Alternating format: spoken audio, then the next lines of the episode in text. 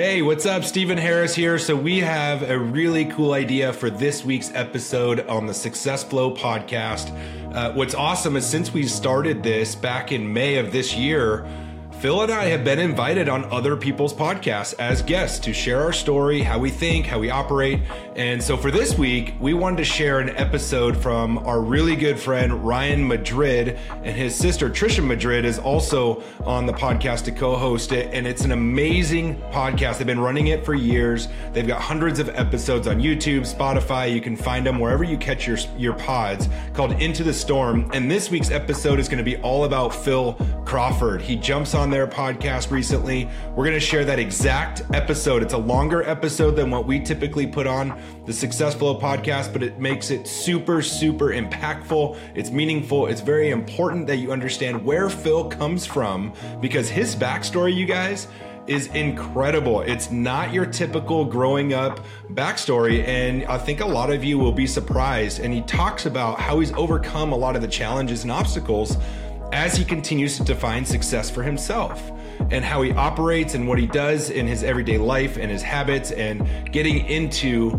uh, a lot of the nitty gritty of who is Phil Crawford. So I know you're going to enjoy this episode.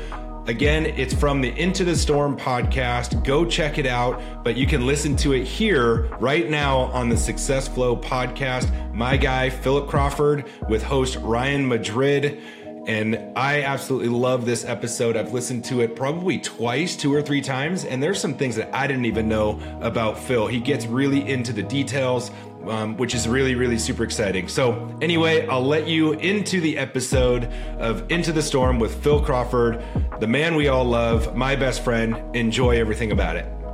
I typically haven't lately, I shouldn't say typically, but I haven't lately introduced everybody right away, but I am today because we have a special guest in the room today and it's not you.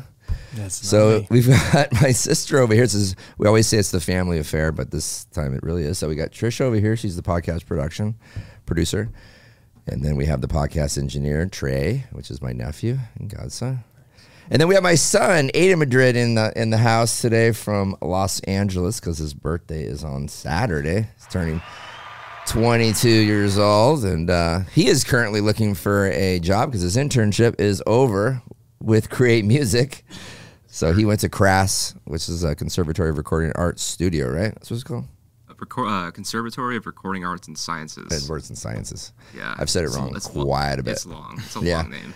So yeah, so he graduated from there just a few weeks ago, really. Yep. So now he's looking for a real job. Yep. So anybody out there that wants to hire somebody as a sound engineer, it can already tell he's got great taste in music, rocking the Rod Stewart Rod t-shirt. Stewart shirt, yeah it's awesome. He's got he's got a wide range of music uh, likings, I guess you could say, right? Yeah, of course. Um, so let's move on to the guest, though. The special guest today is Phil Crawford, um, and Phil is another guest from our illustrious group, Junto.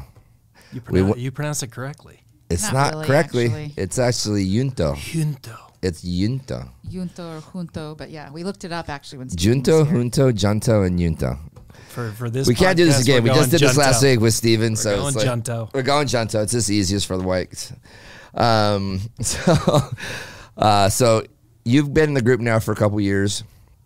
And um, I think one of the things today, there's so much to unpack with Phil. This, this that's why I think this is going to be a special episode, um, because he's one of the younger guys in the group, um, but he's quickly rose to one of the leaders of the group, and um, I think that even though his career is in the enterprise space, um, you know, there's a lot of other things that you've brought to the table so far that I want to get to. where I want to talk to talk about today, and a lot of it's regarding just like you know your mindset and you know the kind of just growing and uh, figuring out like some of the things from your past, right?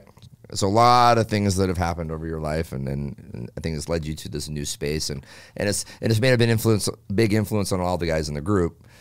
And uh, it's funny we talked about this earlier. That's we're kind of looking at like look looking at you like that guy now instead of the guy that works at whatever company's name is. We can say if we want to.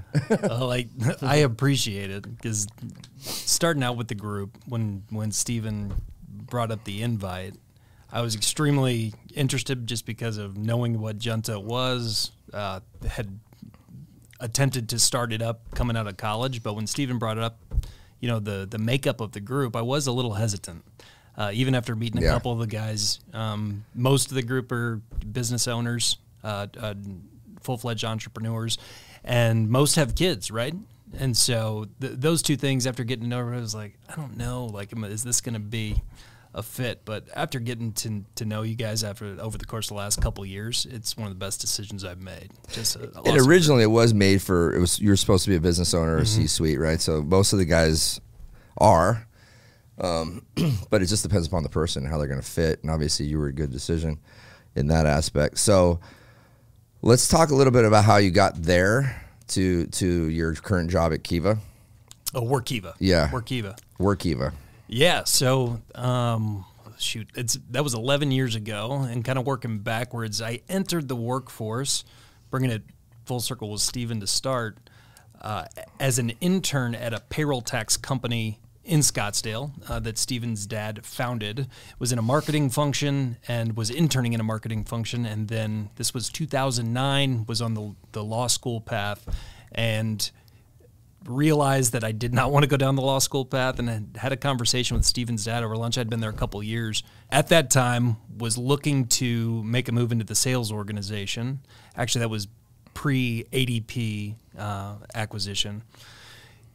Essentially, decided if I had the opportunity to jump into a marketing role in the current state of that economy instead of going to law school, it was a it was a pretty attractive Yeah. uh, opportunity and a logical next step. And so we did. And then shortly thereafter, ADP did acquire MasterTax, uh, making us ADP employees, and it was beneficial to both of us from an experience wise.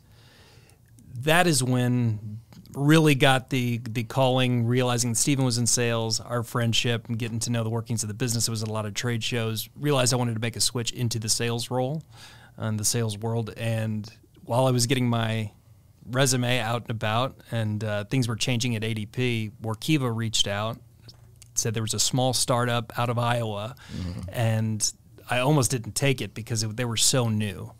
And so went down to SkySong, walked into the that phase one building, and there's a ping pong table and a guy in Jordans and a V-neck Right. T-shirt, and this is supposed to be an enterprise software company. And there's one guy sitting on literally he had a box as a desk and a chair rolled up next to him. And he's like, "Hey," and he's like, "That's the sales team." Anyway, this guy proceeded to walk me through what the vision was for Workiva, where it was going. They had changed the game in regard to financial reporting, and that the curve of people that were going to be using the software, literally the white space of how the industry was going to change. And he said, if you don't take this offer, or, or if you move on to the next phase, which was one other interview at the time, if it doesn't go anywhere, he goes, I'll find you another job Yeah. and was supposed to start with another company that next week, and I canceled on him and, and took the job. And now it's been 11 years later. Wow. Uh, been with Workiva, selling in multiple facets. and you've had a, ton of success early. You've made a lot of money, and I think this is going to lead us back into to the be- more back into your life. And it's like you found out quickly that there that wasn't the solution to everything, right? There was uh, it was fun to have money, obviously, and have success, but there was something missing. Um, so let's go back to to where you're from. You're from Missouri, correct? Um, and kind of like this the origin story because Absolutely. I think this is the, this is this is the impactful stuff. Yeah. So, uh, like- yeah, and and I've never never shared this, especially with well, never shared it with uh, people that I've met 12 minutes ago. But uh, or the world at this point. very, uh, it's a pretty unique origin story. So, I was was born in St. Louis, Missouri, and grew up in a small town outside of St. Louis. But my actual birth mother, uh, when we talk about entrepreneurship, um, it was a unique situation because my mother was actually conceiving children to with the intention of selling them outside of the government essentially What? an Like illegal black market. The 80s were a wild time apparently and uh, yeah so she was orchestrating uh, illegal adoptions and uh, trying to pick out specific uh, types of men and after that would happen she would then find families that were looking that may be outside of the approval rating or whatever um, to pass along children. And so I have nine half siblings that I've never never met, and um, I was the one that they was on the radar. And uh, they intercepted and kind of. So my mom went to jail uh, shortly after I was I was born, and was put into the system for about a year. Had one had one foster home, but then was adopted by my parents. And for the Yeah. rest of this conversation, we'll just say my parents because they yeah, are. yeah, And so, two two amazing parents. They were actually below the income threshold as well for adoption, but they had my parents had done so much foster parenting that they made an exception. Knew they had support from my grandparents, and just grew up in a real, probably what you would think in the Midwest. A lot of church, a lot of athletics. Uh, my mother and father were adamant about us being Renaissance children or being a Renaissance man. So you would do sports. You were also in the plays. You were expected to make B's and up, B's and above, uh, church on Sundays, and around the family a lot. So it just I lucked out. Like I, I hit the hit the lottery from a uh, what life could have been, uh, apparently. So that that uh, is is a typically usually a unique start Yeah. to the story. So I have to ask a question. How did she get caught? Good question. So I tried to seek down this file. This was only probably five years ago, and started really going down doing some deep work. And uh, they, you had to file to, to actually get the details. This was all kind of disclosed to my parents before the process, but the file was closed out upon adoption. So I don't. I would have had a tough time even tracking her down. But that's a. It's a great. I'm. I'm very curious about that too, and never even had the desire to search this stuff down until until about four or five years ago. But it's a good question. That's fascinating. Yeah. I have a lot of other questions about it too. Yeah. that's one. Well, you were saying the other day that you you, know, you talked to your aunt recently about some stuff too, and and had your had your adopted parents or your other you know your immediate family that they looked at any of this stuff before? So I, I don't know, know? I, I don't know if, the, if those potential siblings have, but great point on my my aunt. This was you you know transferred to her from my my mother, and she's the real reason I wound up in in Arizona. She's my godmother.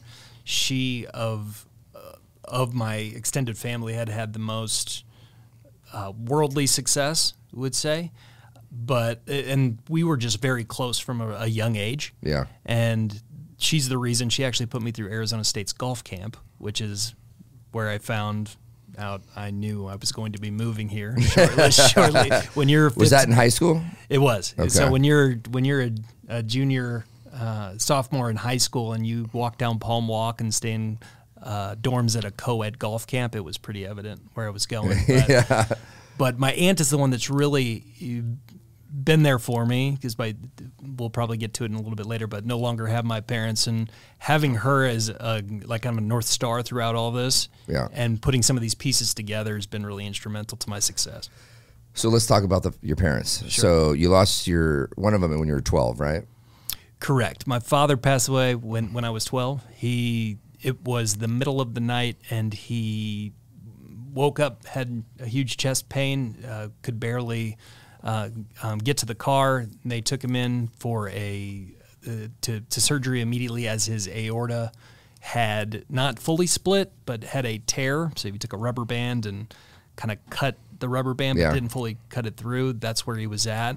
Got him into surgery. He got through surgery just fine, but he was put on a, a respirator in recovery and he didn't he didn't make it through that. So he wound up not being able to uh, to breathe throughout recovery. And that was I was 12. So how was like the rest of your like elementary school through high school? Then were you just with your mom?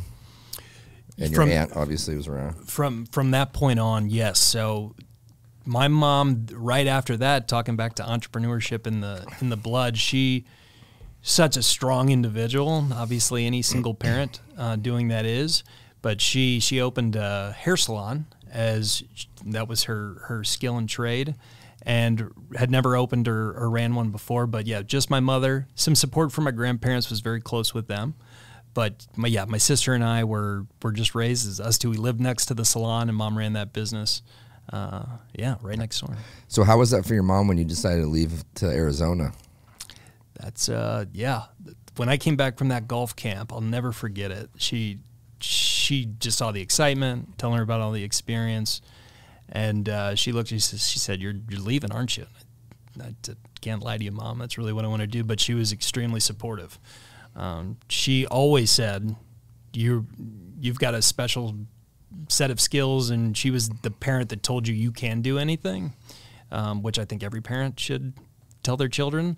Uh, she was never going. She wanted me to fly, what, Yeah. whatever whatever it was. So she she was in full support uh, when I left. Um, that was right before she wound up getting diagnosed with with cancer.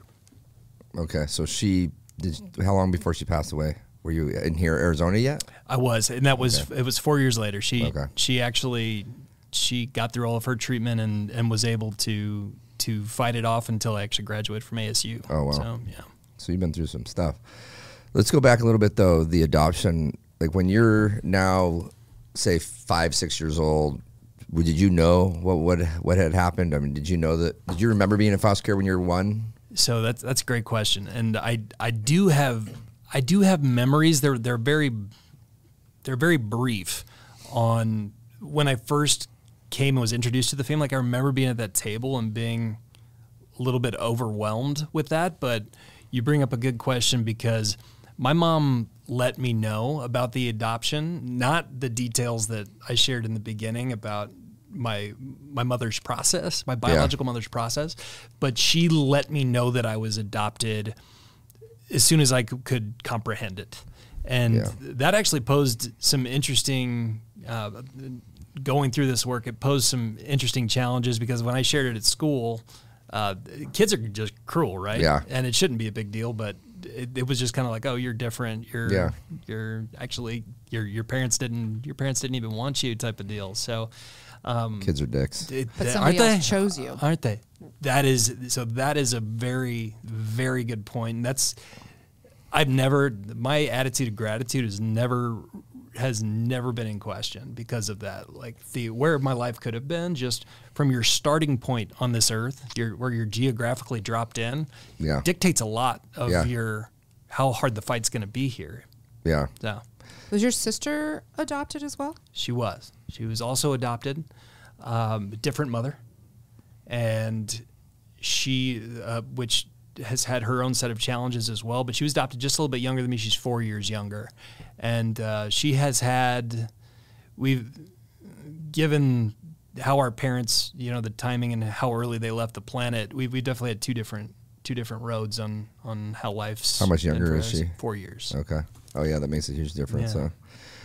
So, so this all kind of leads into, I think, one of the, like all the work you've been doing on yourself Mm-hmm. and stuff, and we've been talking about this for a while now. But um, when you've gone, at what like what year was it? Four or five years ago that you really were like, okay, I need to like dive in and to do some work on myself and figure out why I'm behaving the way I'm behaving, um, and deeper dive into like why maybe all this stuff happened, you know, from your childhood, and, and even though you were you knew that you were adopted, you're still, I'm sure, dealing with like PTSD of some things as you get older. You start thinking about things. Am I wrong on that? No, you're you're, you're you're spot on. Okay. and, it, it was about six years ago. And because you've always been a very successful person, right? Like always, right? So even though you might have been teased, you were still probably like the guy that's still good at every sport, and you know probably the guy that was the actor, the lead.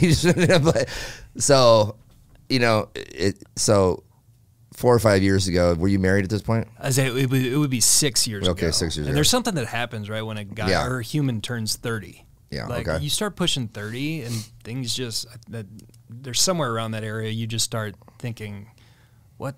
Uh, who am I? Like some of the, you know, you're, you've had fun, you've had a lot of fun, uh, and you you start contemplating things. But I was in a a pretty low spot then, and I did have as soon as I joined Workiva, we were in such high growth. I wound up in a, a position to where we we were selling a ton, and my I was earning a lot more money than uh, anticipated at that age. And at this point, no, you know, my parents were gone. My little sister at this point is struggling very heavily with addiction. And I was in, you know, I'd be in a long term relationship and then out of it because in my head is like, what's the point? Like, Yeah. think really thinking about end game you know, what would be the ideal situation. And it just, it hit me like you're, you're drinking entirely too much. You're this working nonstop, burning it at both ends. This work hard, play hard life is not Right. this isn't sustainable. And I was on a flight back from uh, a work trip, um, whiskey in hand, and was reading Men's Health, uh, ironically. And an article came up with Howard Stern and transcendental meditation. And I'm like, what's Howard Stern Right. doing meditating? And went down the deep path that I kind of walked through in the the Junto presentation, but I just gave it I gave it a try, and I, I was I was just at this point that if you have you know money in the bank set up, you have all the things that people say that they want, and you're still this empty. There, there's got to be something more, and there's got to be a better way to go about this. And I'd never done therapy. I was kind of, I was pretty against therapy. That Midwest mindset is just figure it out. Right. And you know, you're, uh, my family is a bunch of alpha males in the Midwest. You just, uh, you either have some drinks and you know Smoke a cigarette. you just figure it out. exactly figure it out and on to the next you just Yeah. you just work harder and uh, there's something to that too by the way but when i found that i wound up going home and going down a youtube rabbit hole found out that uh, transcendental meditation costs like $2000 to go through the whole deal i'm like this doesn't make sense it sounds like they're just sitting in silence and repeating a word Mm-hmm. so i'm like let's just give this a try before we uh, start investing uh, money into it. And I think I am an exception with how quickly it dropped in because a lot of people say with meditation it takes some time. It wasn't easy, but just getting silent like that, I was able to really get to some thoughts. I didn't get to all of this in one session, but I was like, I'm going to keep this up. And so I started, I just went hard into self help.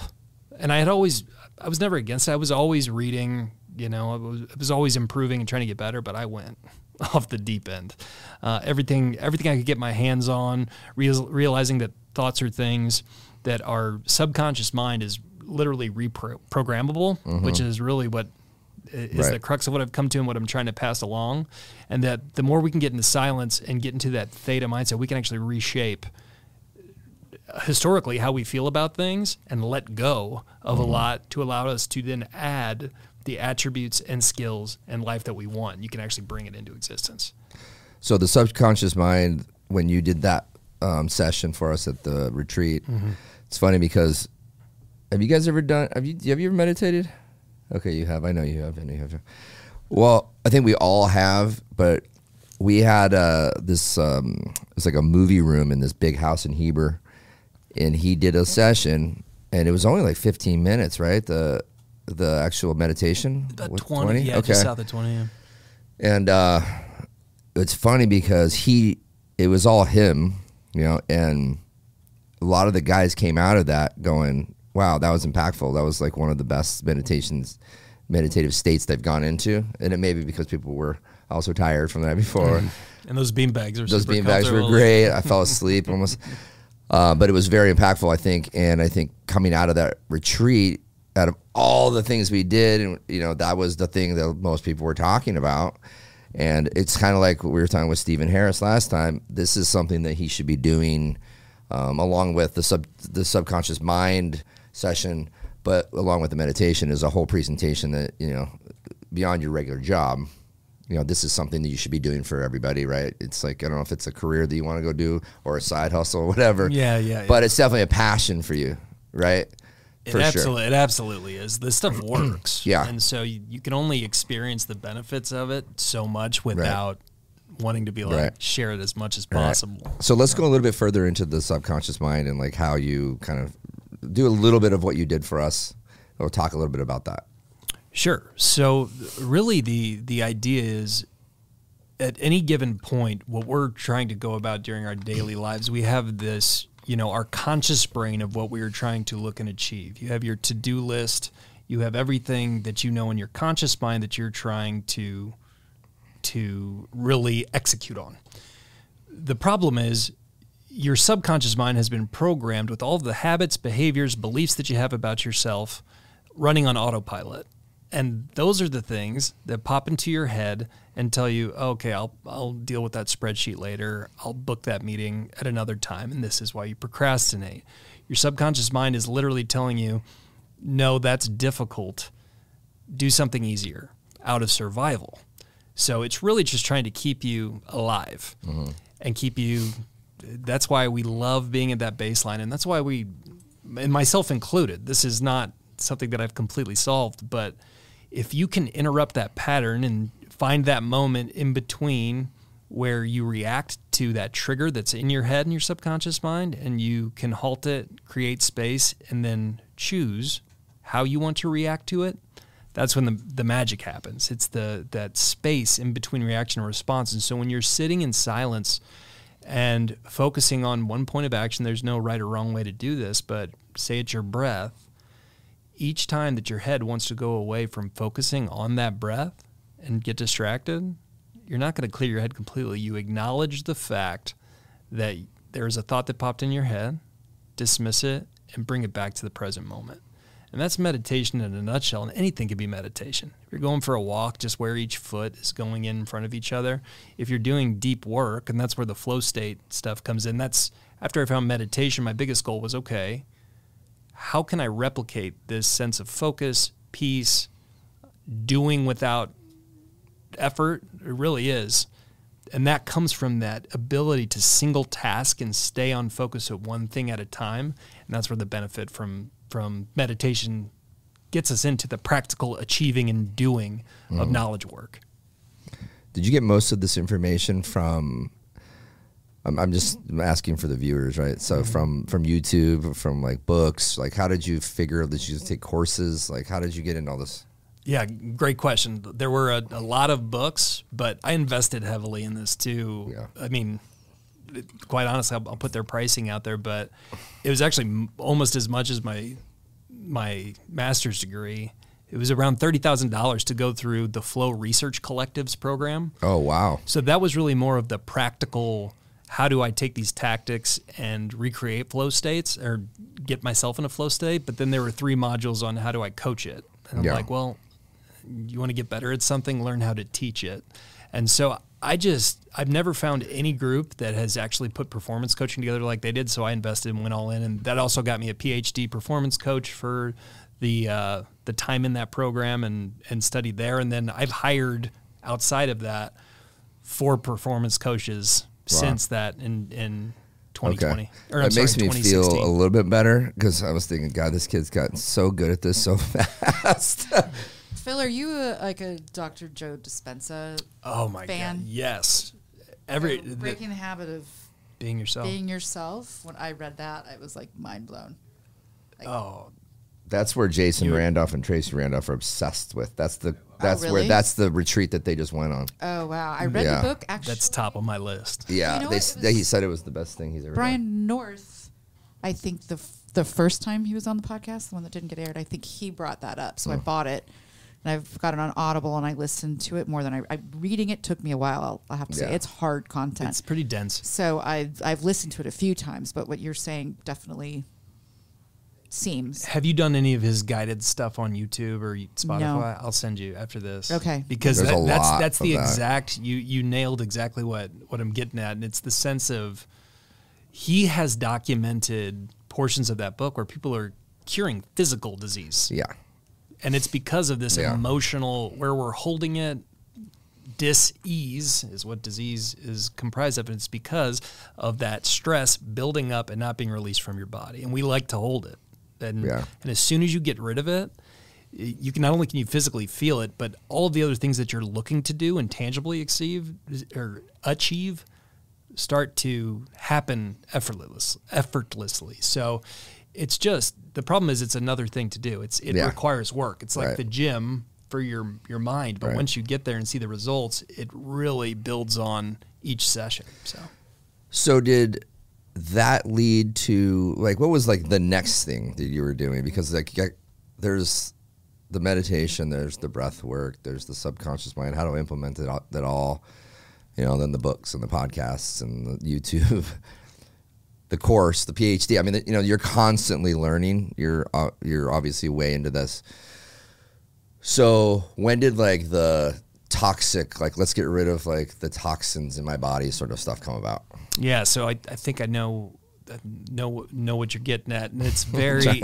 we, you and I, you and I bonded over this because when I found out you were doing it, I was like, excellent. There's people in Junto that are Yeah. open to this, but uh, so there are a lot of Can we say what this is? Yeah, Okay, so kambo.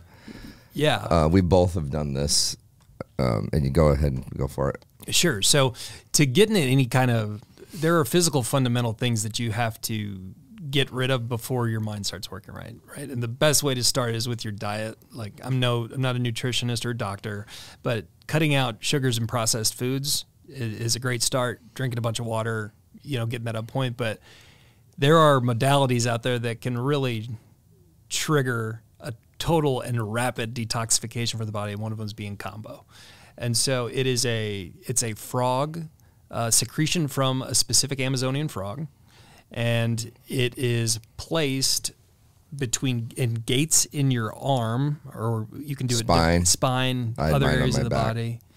And once those gates are just like a light, almost cigarette burn on the skin, you apply the uh, the kambo, the secretion, and then you wait. You drink a quite a bit of water, more water than you would care to ever. You sit with it, and then you Purge. purge it up. But the thing is, as you know, you're fasted going into this Yeah. thing. There shouldn't be. There's nothing in your stomach. Mm-hmm. So what? You'll know if the person next to you didn't fast. It's very true. And even, Yeah. and even if you did, like, what color is the fluid that came out? Yellow, green. dark, dark. Well, mine was so.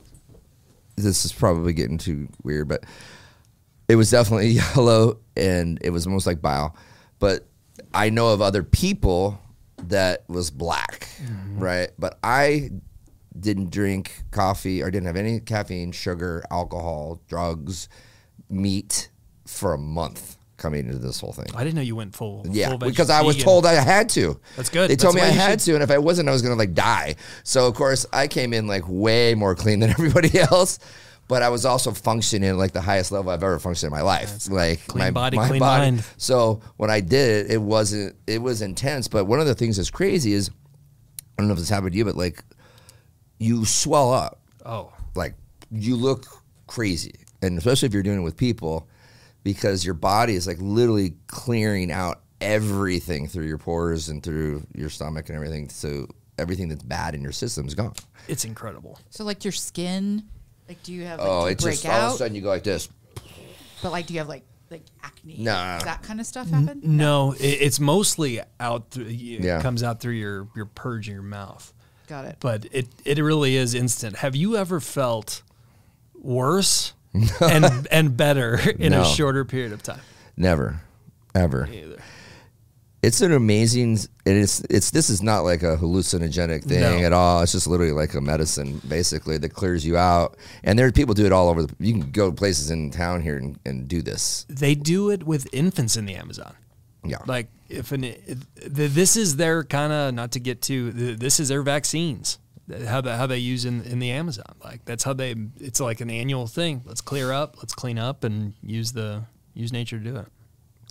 And typically this leads to a lot of people do this on, on its own. I know you were doing it alone um, but other people do some other medicines so to speak or some other things to kind of so this may be like the first thing you do in the day before you do some other like growing and learning some work for yourself so to speak Yeah, it's uh it definitely is used again. We're trying to clear out any type of inflammation that's clouding our mind, right? And our body. Oftentimes it will be used in association with another plant ceremony, which is when we're talking about the subconscious mind, there are you can get to a certain point with meditation and the breath work. Like breath work gets you can can release natural levels of DMT and get you to a space where you can get closer to the issues that are really you're sitting with. But there are plant medicines that have been used for thousands and thousands of years that where you almost have no choice but to get to your subconscious mind and look at the things that you don't want to look at. And that's a that's another option for for folks to to explore, but we're not. You, Yeah, you we're not talk to your that. doctor, talk to your So Phil is kambo the same thing as toad? no It's different. Oh, different. Okay. I think, yeah, yeah. toad is is a that's the dmt that's the that's Okay. the- Yeah. that's where you go if you don't want to do breath work and meditation. I always wonder like if those two frogs are friends in the animal kingdom. they might be. It should be a cartoon. it might be.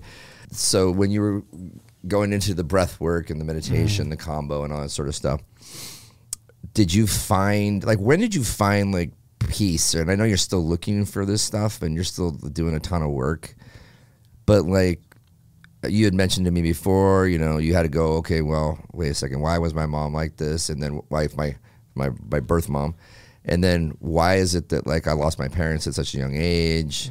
You know, why did I want to go and you know, why was I drinking so much? And why was I like chasing women when you know when you're younger? Um, like why were all these things? Like you're definitely a thinker of like why am I doing all these things all the time? That's why you probably study so much. So when did you hit a point where you're like, okay, this stuff's working? Yeah, it's a, that's a great question, and they're it's kind of like a jigsaw puzzle, right? Like I didn't have any aha moment. I mean, there've been a bunch of aha moments, but not like overnight. This is what happened, and this is Yeah. what your issues were. But piecing together, like it became very crystal clear to me that when I was when I left my mother, like we've talked about gratitude here, this idea of gratitude and being grateful for the family that I had found also made me really hate myself that I still had pain of being abandoned. And again, Yeah. you you shouldn't focus on that. You're safe here and the more I put together even from my own family, I just I there were concerns all the way throughout my my childhood and even into my adult life that I have to perform and do well or is this family going to get rid of me too? Is this woman going to get rid of me too? Am I am I enough? Yeah. and I never thought that. I I never that was never in my conscious mind, right? And this is again stuff that most guys don't like to talk about, and I didn't. But now I'm like, this is great because I know I am enough. But it was piecing together that just because you were taken out of this situation, which is a blessing, you don't have to be. It's okay that you have issues with being abandoned. Like Yeah. that's okay. But you also once you accept that and let it go, which I have gotten so I have gotten to a place where I really felt like I was communicating whether it was real or just in my mind it doesn't matter with my biological mother, with my mother that has passed in stating you all are doing the best that you can and I loved love you deeply and everything worked out the way that it worked out and it's all good and i don't have that fear of being abandoned anymore i'm an i am enough as an individual i'm doing the right things making peace with the past being a better man each day and that's all Yeah. okay. Yeah. And I challenge anybody that's listening, if, if you're having any any inkling of this, if you have any type of uh, unresolved um, anger or or sadness about something, like there are modalities, and just sitting in silence by yourself is something you don't even need to. You don't even need anybody else or any other substance or anything like that to kind of get to to the base of it. So. When you met your wife, did she obviously she knew knew about your past, but she did she know how you know your your your thoughts of abandonment and all this sort of stuff and like was she been on this journey with you through all this stuff? Absolutely not. She didn't. She did not know. Uh, Okay. I, I, she's stoic Irish, and I was going to be the, the, the guy that Like Irish from Ireland. she is Irish. from, born, from, from Dublin, Ireland, and uh, when we met, she just she thought I had all everything figured out. And well, I mean, she knew she did. We, we were partying pretty good, but like from an emotional standpoint, Yeah. she just thought I was a super well adjusted. Which at that point I had been doing the work. I would never have met her. Yeah. Like, cause I met her it, it did happen fast. It was about two years after I really went down the, the self help and meditation path hard. But I was a I was a partier, you Yeah. know, like a lot of us are in Junto or, or were. I Some are I, yeah, yeah. I and she she she knows about that past too. Yeah. and she knew that I was a, a hard worker and that I was trying just continually trying to get better. but she didn't realize any of these what I just shared about getting to the the abandonment stuff and most people who are listening to this if, if it was sure they wouldn't think so i just hit it really well we all Yeah. We we For sure. don't we wanna, all do. we don't want to bother other people with our weakness but that's not the way to approach it no, no. I mean, not to get myself involved in this, but I'm, I'm yeah. terrible at that. Like, I never, I definitely don't tell everybody what's going on. well i've tried to i've tried to corner you to get Yeah. uh, to talk about your your parents multiple times you are you're an elusive one you're pretty Yeah. good at it I've known him his entire life, and I would agree with that. yeah Like, there's a lot there. There's a lot to unpack here. That's for me. So, well I, well, I just think I that, like, for forward to me, for me, it's a, you know, I have a lot of responsibilities for a lot of different people. That some people think that it would be better if I was more. Um, it's not that I don't like Emotionally available. Yeah. Um, but it's also I don't really have the I don't really want everybody to think that that, that I'm not that I'm not strong because I have to take care of everybody in my mind. so what's your definition of strength Uh just making sure that everybody else feels okay. Stoicism, I think, Yeah. is kind of what I would say Yeah. about him. It's just like strong, um, d- a little closed off because, and I'm sorry, Ryan, I'm not going to put words in your mouth, but I feel that perhaps because he does help, I mean, pretty much everybody in this room, right? At least the three of us over here, mm-hmm. would, it, we would have a much different life if it wasn't for him. And I think that he doesn't want to stress us out if he shows maybe some vulnerability that would make it harder for us, maybe, or at least that's what he thinks. That that's just my Oh, hypothesis. I also there is some of that for sure, but I also feel like I don't. Um, it's kind of like embarrassing to feel to be weak, yeah absolutely so I don't really care to be weak. But are are you weak? What is the what is At weak? times, for sure, you know, like the market's really tough right now. Money is is way different than it was a year ago, two years ago, three years ago. Yeah, I mean, there's a lot of there's a lot of, of things and a lot of responsibilities that I have on my plate that I that I, uh, you know, that I just have to take care of it myself. There's nothing really anybody can do. So why let everybody else get involved in my shit? Does the markets make you weak? the markets, uh, yeah, The- because it, it doesn't make me weak. The financial side of things, it's just it's just tougher, you know. And I and I'd rather just uh, handle my own shit. From what I've seen, though, and from what I'm hearing, you do handle your own your own shit. Yeah, so I don't have to let no one else has to worry about it. So, be, I think so being um, the, one of those people, right? this is about Phil, guys. it's ah, not, it's not a Ryan's is- podcast. yeah, that- but I think this is good. It seems like. Phil wants to Okay. go there. All right, we can go there somewhat. I'll Okay. cut it Well, off we when I can don't cut want to. whatever out that needs, Yeah. to, that needs to go. But um, what I think that a lot of people in Ryan's situation don't understand is the it's completely the contrary for me. With him always being strong, right? It's because it makes it very difficult for I'm speaking for myself, not for these two, but makes it difficult for me to be vulnerable around him mm-hmm. because it feels like well, he does it. Like he's able to keep his shit together. So I've got to try and do that too. So it actually it's harder on me, the lack of vulnerability, because I feel like I'm I'm weak because he does it and he seems fine and I can't.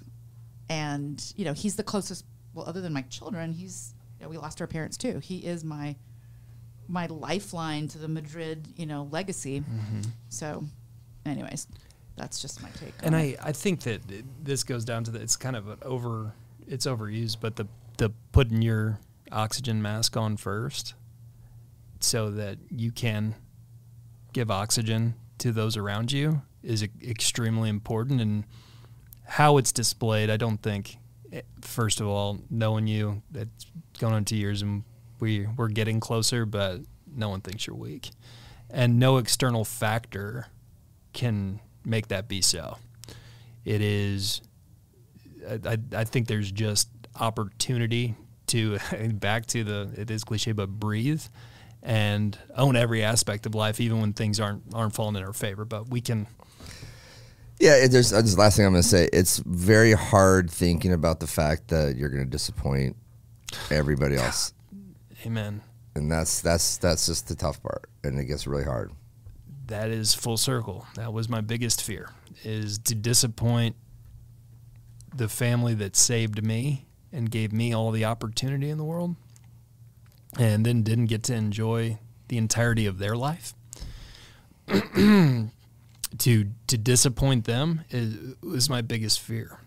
But what the work has shown me is the only way I'm going to disappoint is if I intentionally inflict pain on others or I don't give it my all to make this place better than I left it. That's the only way. Yeah, Other than that, there is no there is no failure. There's, Yeah. there's just not. It's it's we're here in this game together, and as long as we're doing everything at our best capabilities, which needs to be looked at, what is the best, um, you can't disappoint. yeah. Well, I think going back to just like you said, doing work. Um, I'm constantly trying to do work, and and and uh, I'm not great at consistency, and so like you said, we're doing the best. So I know that I'm never always doing the best, um, and I'm very much in and out of trying to find different things. And but when I what if as long as I'm doing something, um, it, I at least at that point know that I'm on the track of doing the right thing, right? So a lot of this is this stuff. Like you know, I'm not consistent with meditation, but I do do meditation, right? I'm not consistent with breath work or reading, you know, a specific thing or doing like maybe my top three things I did the night before or that day before, and then what am I going to do tomorrow? You know, I'll do all these things, but it won't be all at the same time, and um, you know, it's just a matter of like, you know, there's always excuses in your life and how, how things go. But I'm also a believer that like I enjoy my life too. And and as as long as like I'm not like being crippled by by my emotions and stuff. And we had talked before about like, you know, my past experiences with uh you know, some of the things that we were talking about. But I didn't always have to like even though I lost my my parents young, I was 35, not too young. 35, around there. Yeah, I was 30. I I don't Eight. really have like trauma. Like that, I have like that emotional part. Like that's very shitty. Obviously, I, I yeah, I'm more bummed out about my kids not having their grandparents around. But from a childhood standpoint, it was pretty freaking awesome. So I don't really have that. I have like more like the joking stuff, how crazy my dad was, you know, like psychopath, like you know, just like the the most angry guy ever, but also the funnest, you know. So those all turned into like funny things. So my my work is more about like the last like it's there. It's almost more current stuff. Like I started doing work to, to try to figure out okay how am I do I need to be doing things better now not searching for something that was in the past. But I don't know. I mean, maybe I am looking for something from the past. I don't know.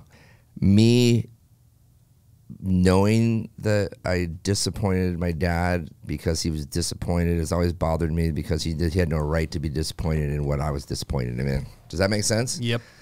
So it was, I mean, probably the same thing that Aiden kind of felt like when he was younger about, you know, achieving things the, to a level where like you're disappointing your, your dad because you're not doing it quite the way that you, he wanted you to. Uh, that was always, you know, something that it's funny because I always said that I would never do the same things to him that my dad did to me. And I was way better, by the way. From what I've heard, yeah. but there's definitely moments where uh, you know where uh, you know sports and stuff that like I regretted hugely, and I learned I think at a quick uh, way younger age when for him to be like okay just back away like this is not something I need to put my pressure on on my dad. But I was a really thin kid, super skinny kid, and that used to bother my dad so bad. Like he was like embarrassed by it, and uh, that always kind of like so when things would go south because I was and I was very athletic but because I was so small that it was like he was embarrassed by it. And I have like specific like my like moments where he was just like disgusted. And I remember playing little league. I was probably 11 or 12 years old. Playing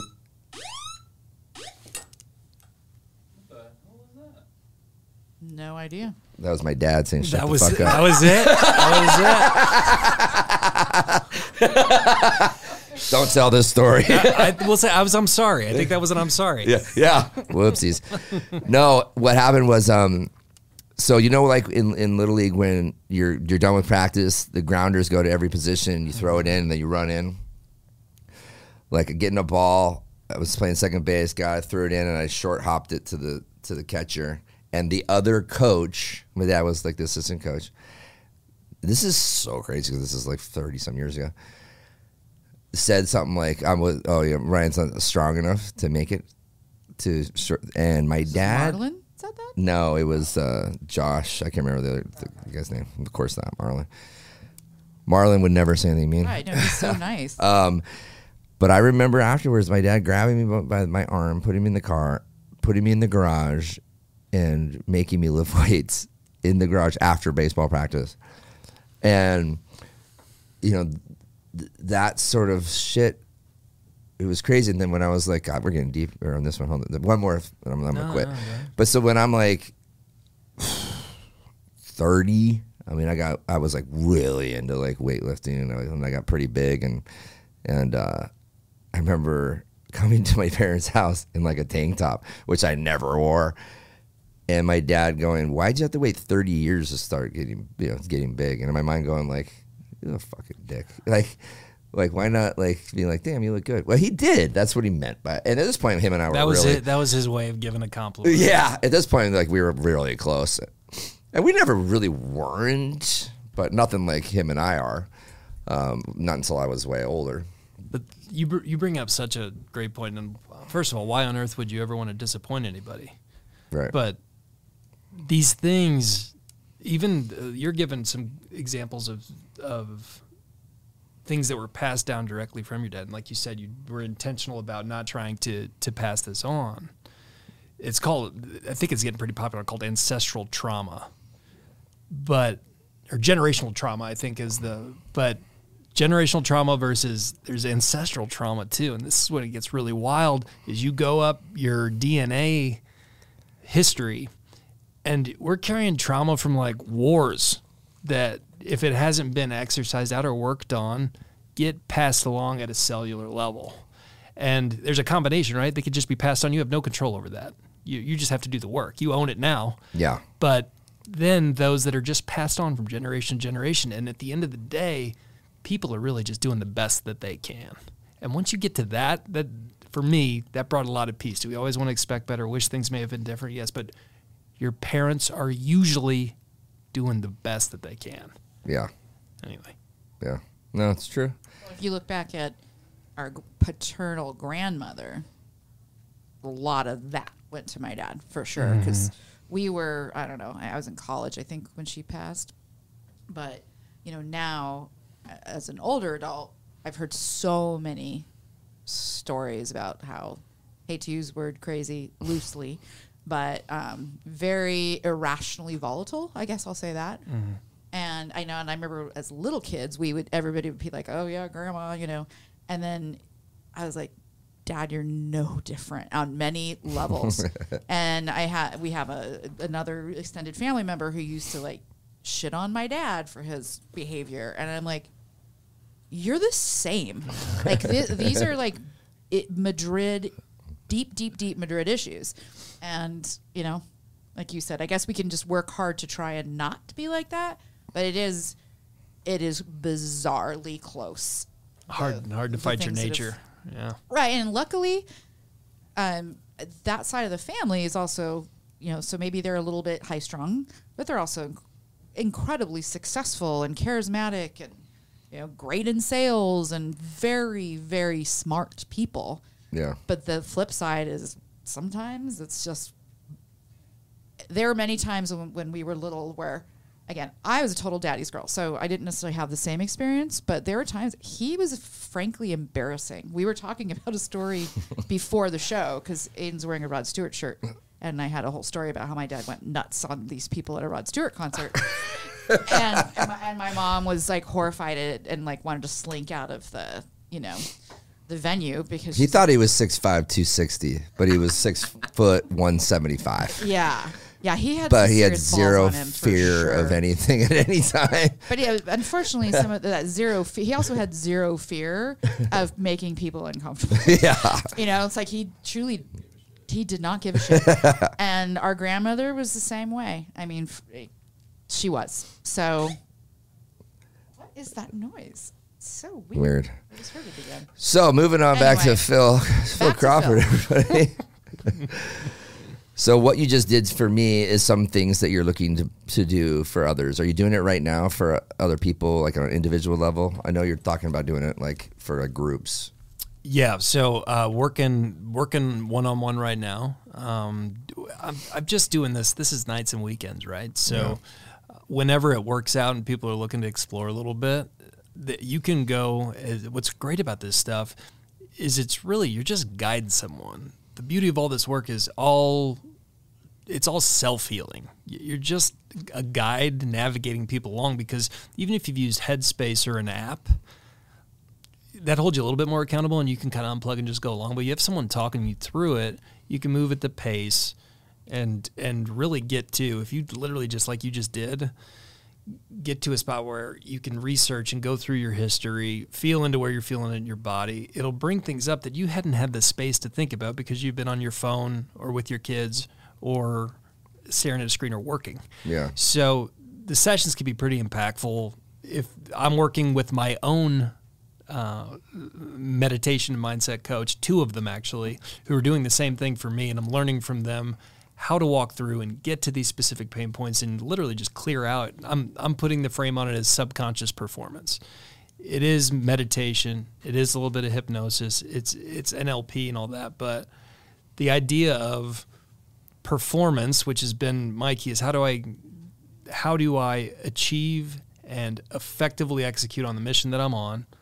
It starts with getting rid and eliminating of all of the limiting aspects and traumatic experience, anything weighing you down, so you can achieve and perform. So that's where the idea of the subconscious performance, if you can address that, the results you'll get will, will speak for themselves. One of the unique things I think for your situation is that you really like your your job, and you're very successful at it, and you have this other thing that you're like really really into. That's also like you know it's not your hobby, right? It's it's it's just work that you're doing that now you're just almost like just delivering to other people that you really enjoy doing. That's what you said nights and weekends, right? Mm-hmm. Because you do have your career. Mm-hmm. Um, but I think the cool thing is, is they can, you know, trying to figure out a way to intertwine it in some way would be awesome. Have you thought about that? I, I have, and it's it, it really is. All I'm trying to do is help myself six years ago.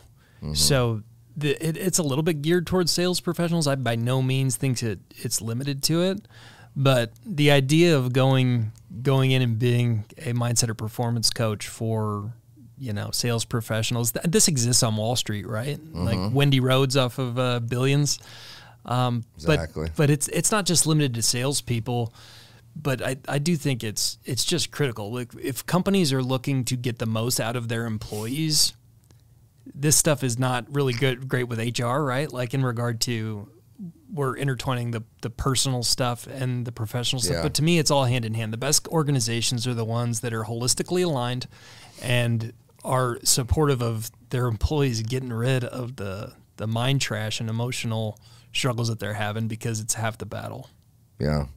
In our space, obviously, I think they are. It, it is intertwined quite a bit. It's easier. You're more in like uh, corporate America, so to speak. So it's a little more difficult. But I mean, I mean, even like building relationships with clients and stuff. I think you know, dropping some of this sort of stuff with because a lot of those people become your friends, right? And, and the more you can, you know, you can get real with people, the better. Um, I know personally for us here, providing value to, like, like you said, to our employees, having you come in and doing something like this, or you know, just any of this, or all of this, would be nothing but a benefit. It's also getting the buy-in from the employees to want to really, you know, work on themselves and or, or see the value in it. And it goes back to Steven Harris and his thing too, the opportunity, Oppo flow. Um, so talk about a little bit about your podcast. Yeah, so so Steven, who was just recently on on uh, Into the Storm, he and I we've both been working on this stuff. I was with the working with the Flow Research Collective at the time, and at Junto Summit, we both gave presentations.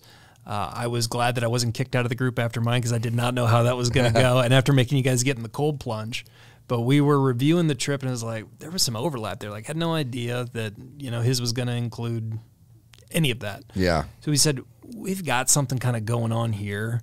Instead of us both starting a podcast where we're just talking to the screen by ourselves, which we're both doing now too, let's just get together, start rapping about some of these topics, how they overlap, and see where it goes. Like, let's hold each other accountable to creating, which I think is the actual epitome and, the reason that humans are unhappy is they're not creating. We're in a we're in a very consumption stamp mindset right now. We talk we spent a lot of time at Junto talking about that.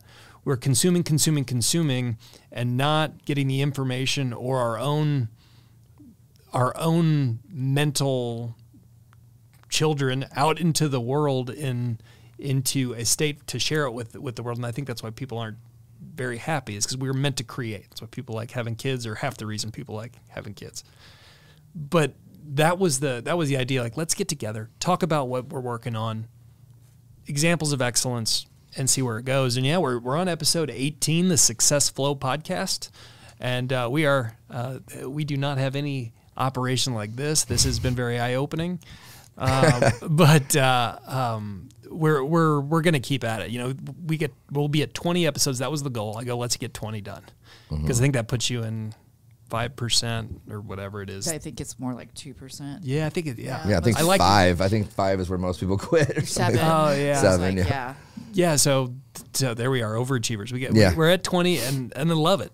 I love it. Love this right now. I think that podcasting is even I, even though it's everywhere and people are even joking around how it's everywhere. I still think it's early.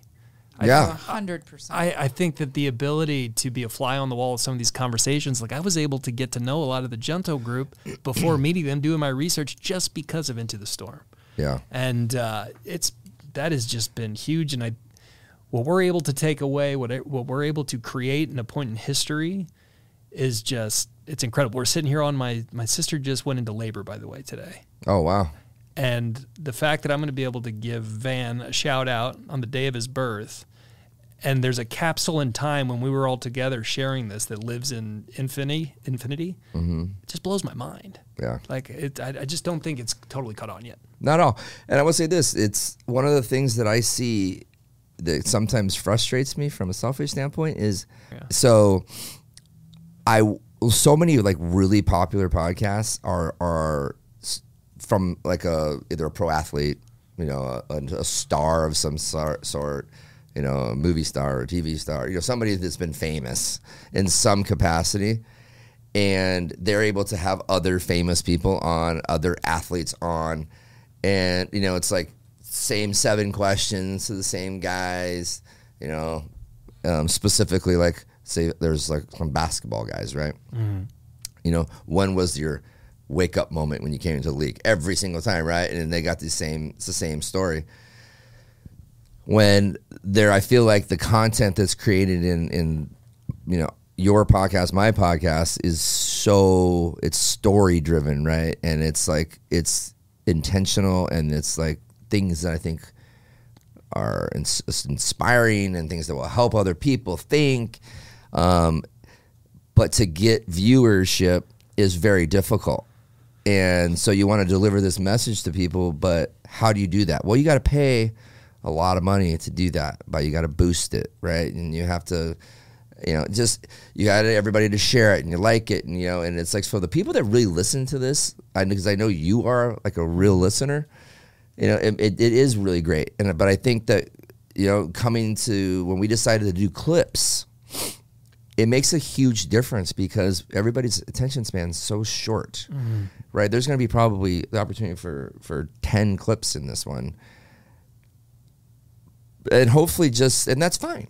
If that's all they want to listen to is like that part of it but we want to drive them to the level of like listening to the whole thing, right? And, and it's so hard, you know, when you're competing against these freaking people that's that's really suck. I mean, it sucks, but there's like two hundred and fifty thousand view, you know, views on YouTube for a podcast, and you're just like, really, like, but it's it's it's mainstream America wanting to listen to somebody who they watched play on Sunday, you know. It's like it really is, in, you know. I don't know. It's a little frustrating that aspect because I, I just wish more people would listen to like this episode is gonna. This is no worse than a Joe Rogan episode. To be honest with you, sorry. I mean, it's really not. It's there, there's the information that you're getting out of this out of this is the same exact shit. Um, but I agree, and you get, the thing about your podcast is if you're looking from a Phoenix aspect, like from a community standpoint, the amount of information you're getting about your local community, not Yeah. Joe Rogan and or Right. LA and Hollywood or your sports Yeah. team. I just I don't see what people are missing. That's why I think it's late or I'm sorry, early Yeah. because of that. Like, and it's the attention span thing too, which I hope is going to give because it can't get any smaller. Yeah. And I, I really, I'm just bullish that people are going to come around and realize, wow, the information that I've really been wanting to find, and especially from my local community or you know people that are outside of just the top talking about the celebrity sports or, or Yeah. politics, that that it's going to come around. And I think we're just early. Yeah, and I think this topic is is getting traction. It has been for a long time, I think, but right now it's like really. I think more people are willing to talk about, you know, like like the meditation side of things and mental health and just getting better, working on yourself. Speaking of that, Trisha, do you have something? Uh, I just wanted to. I just looked at our numbers. This is our 78, 70, it's actually 79th episode. Just Seventy-nine. yeah, if you And we've been doing this for a long real time. we're actually right at about two years. Okay. Yeah, Yeah. You got this. I'm not just saying this because I'm sitting across the table. Because before I got to know Ryan, before I got to know you, I was I listened to it, getting ahead, doing my homework on the group, and it it's just really well done. I listen to a lot of podcasts, and it actually makes me it gives me hope that how quickly we can scale up because we've got a lot of work to do. Um, but it's it's good, man, and it's it's not like you said. You've got a lot of real estate. You guys are doing a great job. It's it's not just real estate. You're getting so many Yeah. good stories of people's paths and that there's not one right way and that there's always time to make changes and you've got a Yeah. really good thing going. I think that just like with social media, it's hard not to get caught up in the vanity metrics, right? Mm-hmm. The numbers. So if if let's just say 200 people watch this or or 10, if they're the right people, that should matter. But it's really hard not to be like, why is this only you know Right. being seen or heard by this small group? It's tough. It's the the ego, it's, and we spend so much time a lot of work. on this. And Ryan's made a huge investment with equipment. It is frustrating, but I just keep trying. Today on the Biltmore Luxury tour, I was because John was there, right? So we're talking about his podcast episode, and then um, I was telling, I can tell you offline, but like Corinne came up, and I sent the link off to some agents, and I'm like, just trust me on this yeah, listen to it while you're driving around. You know, just do it and you will thank me later. And it happens all the time. People are like, damn, like that was really good. And they might only listen to it in five or 10 minute increments, you know. Mm-hmm. But if that somehow benefits that agent or entrepreneur or just any person, try to celebrate those wins. Absolutely. 'Cause That's that's why we're doing it. That's why you're doing it. Right. Who can you impact? And it really is kind of like this wide net to potentially catch one or two fish. But yeah. For me, it- it's like a, it's. Well, you pick like a guest. You want somebody on. For me, it's and we talk about this quite a bit. Is that I just happen to have a lot of really cool friends. So ninety nine percent of the people that are on here are my friends. You know, out of the you know eighty or whatever seventy eight, I would say probably seventy three or four I like friends with, and from either like the real estate space or just from childhood or from Junto. Um, or just like out in the out in the out about EC seventy, you know, Charles, whatever. Um, and so, but there's a lot of people that are way more successful than some of the people that I have on here in the same exact space. But they're not. They don't have like the story that I really care to talk about. Like, and I'm not really interested in t- listening to systems and processes and workflows and stuff about that's not what we built this for, really. Maybe the, the first at first we did. So yeah, we want to make it about the business. This is something that's going to help drive our business and and what's the you know the value add, so to speak. Um, but at the end of the day, it's it's uh, you got to provide something that's going to be because it's not about me giving information; it's about the guest giving information and telling their story. Like you guys, your podcast is a different model. It's like you're providing information that people are going to want to listen to, that you have in your head. And same with Steven, right? Um, We're bringing the guests in too. And- Yeah, yeah, yeah, that totally. is- that's that's a whole new different, Yeah. or a whole new separate challenge that we're Yeah. finding that you told us loud and clear. Yeah. The scheduling and Yeah, yeah, But uh, We can help you out. We can give you some tips there Uh, if he has them oh, already. we're 'cause gonna. yeah. Yeah, it was a huge challenge for us. Yeah. Like Steven, when we were, I was walking him out last week, he's like, "So you record the same time, same day every week?" And I'm like, "Yes." He's like, "God, that's so much smarter than trying to like work around schedules and make you know." Yeah. It's like one of the biggest recommendations I would make to anybody who's bringing on guests to a podcast. Make Yeah. them come to you because at first we were so worried that we weren't going to be able to get guests, so we were trying to accommodate their schedules, mm. and it it just was too tough to get us, you know, three of us plus that guest in the room at the same time when we all have jobs. No, I mean, we'll, we'll bend if we need to. Sure, sure, sure, But- of course. Yeah, but it's also nice that you know what mindset you're going to get in on Wednesday, Yeah. at- or whenever it is. You you can be prepared to be in that space on Totally. that day. That's my pretty favorite much day of the week, hands down. yeah. Our, our another th- Energizing. the uh, the call to action I think with this podcast is something that we're always kind of working on too, trying to figure out okay, from a viewer standpoint, how do they take this episode and implement it in their brain to be like, all right, you know, this is ultimately we're in the Bison Ventures studio. You know, it's into the storm podcast, but it's part of our marketing for Bison Ventures, right? Our mortgage company. And how does it drive business to us as well? And you know, that's why having realtors and, and people in the real estate space on this is something that we value as well. Um, the, hopefully, people that are working with us or people that you know we want to work with. But when we have episodes that are like this, or episodes, you know, just for somebody who's doing work in the community, it's also ultimately I want that like that that feeling from the viewer to be like these look like the people that I want to be like doing things with. Or hey you know I got when they're at a party and someone goes dude, I'm going to go buy a house and I need to get a loan. Well dude have you checked out you know into the storm and you know Ryan and Trisha over there at Bison Ventures you know they're great right? And and I think it's it happens.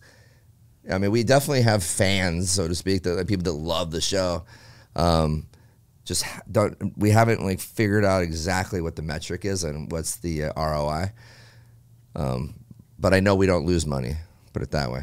But um, but it's well, it, it sorry. Sorry, like I think the this is a more of a, this is more of a brand proposition than a than a true marketing one, right? And Ryan and I agreed on that very early on.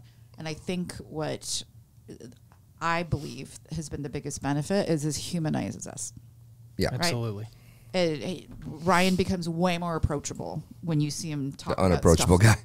Well, no, no, no. Sorry, not that he's not. But I'm saying that Ask me about the first Junto happy hour, and Okay. but I think that um, for anybody, you, the guests, even myself, Yeah. even though I'm just piping in on the microphone, I, people are craving connection with an authenticity, and I know that's like such a overused kind of like buzzword right here, but it's real. I mean, they there's tens of thousands of people, just agents alone. I don't know how many loan officers there are, but they're like seventy thousand real estate agents. It's like, why would somebody hire this person over this person if they don't have a personal communic- or a personal connection through family or friends? It's because they feel like they can trust them and they feel like they have something in common with that person, right? And that I think this is creating opportunities for people to be like, oh yeah, I played soccer when I was a kid. Oh yeah, I studied in Spain. What, whatever that thing is, just makes us uh, makes us more than just mortgage people. I couldn't agree more. And I told you I was having some conversation this this week and brought Bison into the the conversation because it was I had just met this guy's wife for the first time. She's a realtor. I, I brought it up, and it does give you something to send over. That's not just an Instagram with listings. Like Right. Yeah. No, it- it's that's Yeah. that's big. and and to be able to do that, I think is something that and and also be fun to listen to, right? Like Yeah. it's actually a good product. gotta have gotta Yeah. have that as well. But it is a differentiator, and and I'm sure helps you show up week in week out to do the work. I think that before we wrap, I think that we need to really figure out if we, if and what episodes we want to be sending out. Like on a like Steven does a really good job of sending out his his his uh every other week. Is it? This newsletter, Yeah, it's weekly. weekly. His weekly newsletter. There should be. I think this should be sent out to our clients and to our partners and all that sort of stuff. It needs to happen. So I agree. get on that. Absolutely. I, I agree. I am, it's, Yeah. All right, so all right, we're gonna wrap up now, but I think we're almost at an hour and a half, but that's pretty good. Thanks for coming on. I knew this was going to be a really good episode, um, and there's a lot of, like I said, there's a lot of nuggets in this one that's going to, think, not only benefit us but you as well, um, and the guests. I mean, this is deep, and and I have like a lot of like things in my head going on about who you should be talking to. I may never hear from Brian North again once Phil and him get together. There were so meaning, many meaning Brian it's gonna be moments here. meaning it's gonna be like two two best friends. Well, I got to meet, I, I got to meet him briefly, Oh, at yeah. the but then uh, um, we haven't been able to connect. yeah, since. well, But, I mean, uh, yeah, you you guys need to connect because there's so much similar.